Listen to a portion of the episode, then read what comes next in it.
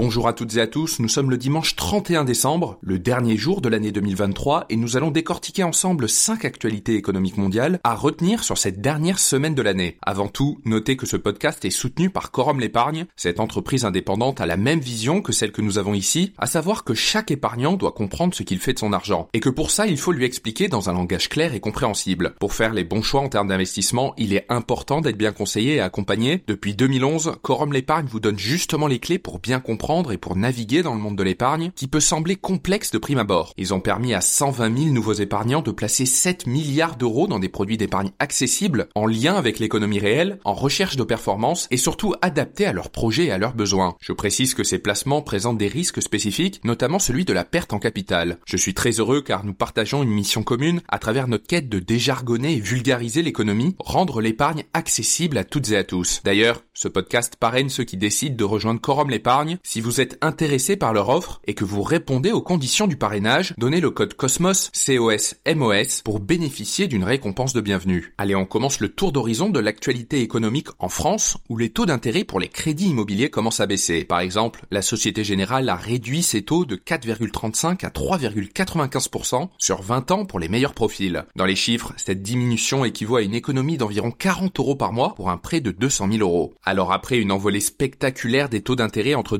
2022 et 2023, l'accalmie semble pointer le bout de son nez. Plus concrètement, l'indicateur communément utilisé par les banques pour définir leur taux de crédit, l'OAT à 10 ans, est retombé en dessous des 2,5%, une valeur jamais atteinte cette année. Alors même s'il s'agit de baisses modérées pour le moment, elles sont tout de même à souligner car elles symbolisent un signal encourageant pour les reprises de ventes immobilières en 2024. D'ailleurs, la Banque de France a appelé d'autres grandes banques nationales à suivre cette tendance en baissant leurs taux et dans un même temps, les banques ont annoncé vouloir augmenter de 10% la production de crédit immobilier d'ici à la fin de l'année 2024. Dans l'ensemble, cette détente des taux de crédit est une bonne nouvelle pour les acheteurs potentiels. Cependant, il convient de rester prudent car certaines baisses de taux pourraient ne pas être suffisantes pour certains ménages moins aisés qui devront peut-être attendre l'été prochain pour obtenir des taux inférieurs à 4%. Pour la deuxième actualité, on s'intéresse à un accord historique. L'Iran et la Russie ont annoncé qu'ils n'utiliseraient plus le dollar américain dans leurs échanges commerciaux, mais plutôt leur monnaie locale, à savoir le rouble pour la Russie et le rial pour l'Iran.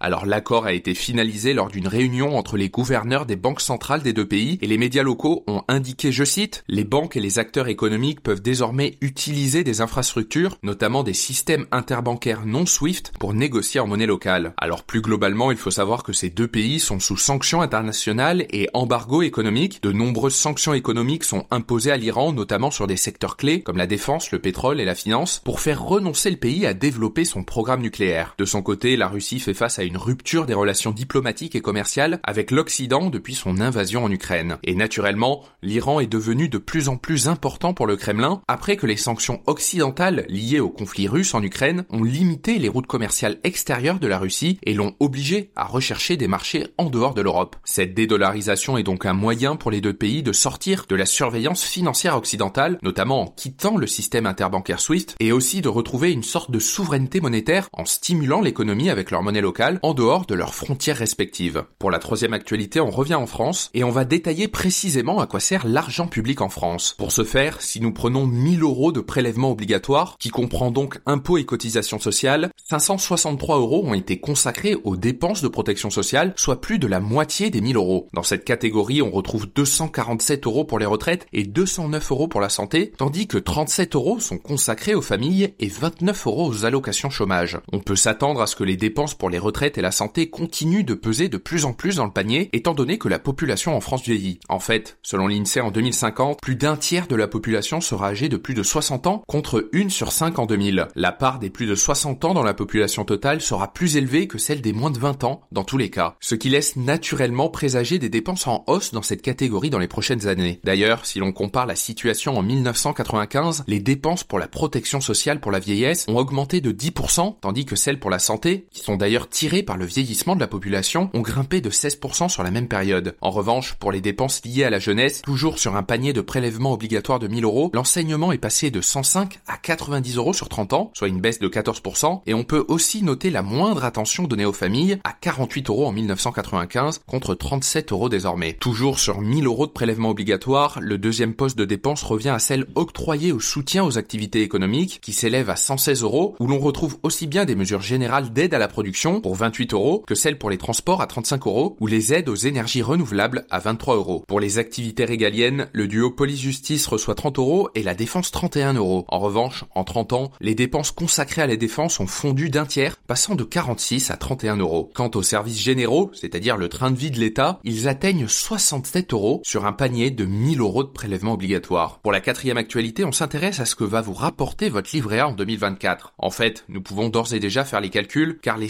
55 millions de Français détenant un livret A verront le taux fixé à 3% tout au long de l'année prochaine. Alors en principe, le taux est révisé deux fois par an, au 1er février et au 1er août, mais le ministère de l'économie a décidé de bloquer le taux à 3% jusqu'au 31 janvier 2025, dans un souci d'équilibre entre la rémunération des épargnants et le coût des emprunts des bailleurs sociaux que le livret A finance principalement. Dans les chiffres en 2024, 1000 euros déposés sur le livret A rapportent 2,5 euros d'intérêt par mois, soit 30 euros à l'année. Au niveau de l'encours moyen des Français, qui est à 5800 euros sur le livret A, la rémunération annuelle sera de 174 euros et le gain mensuel de 14,50 euros. Enfin, les titulaires d'un livret A au plafond de 22 950 euros seront assurés d'empocher 688,5 euros d'intérêt en 2024, soit 57,4 euros par mois. En revanche, avec une inflation qui s'est établie à 3,5% en novembre 2023, le rendement du livret A à 3% ne permet pas de couvrir la hausse générale des prix. Mais la Banque de France prévoit que cette tendance s'inverse en 2024. Elle prévoit une inflation annuelle de 2,5% sur l'ensemble de l'année prochaine. Autrement dit, si cette prévision se confirmait, le livret A rejoindrait le livret d'épargne populaire qui est pour l'heure, avec ses 6% d'intérêt, le seul livret réglementé à rémunérer ses bénéficiaires au-dessus de l'inflation. Pour la dernière actualité, on s'envole en Amérique latine où plus de 5000 militaires ont été déployés par le président du Venezuela, Nicolas Maduro, à la frontière du Guyana. En cause, des tensions autour de l'Esquibo, un territoire de 160 000 km riche en pétrole et ressources naturelles, administré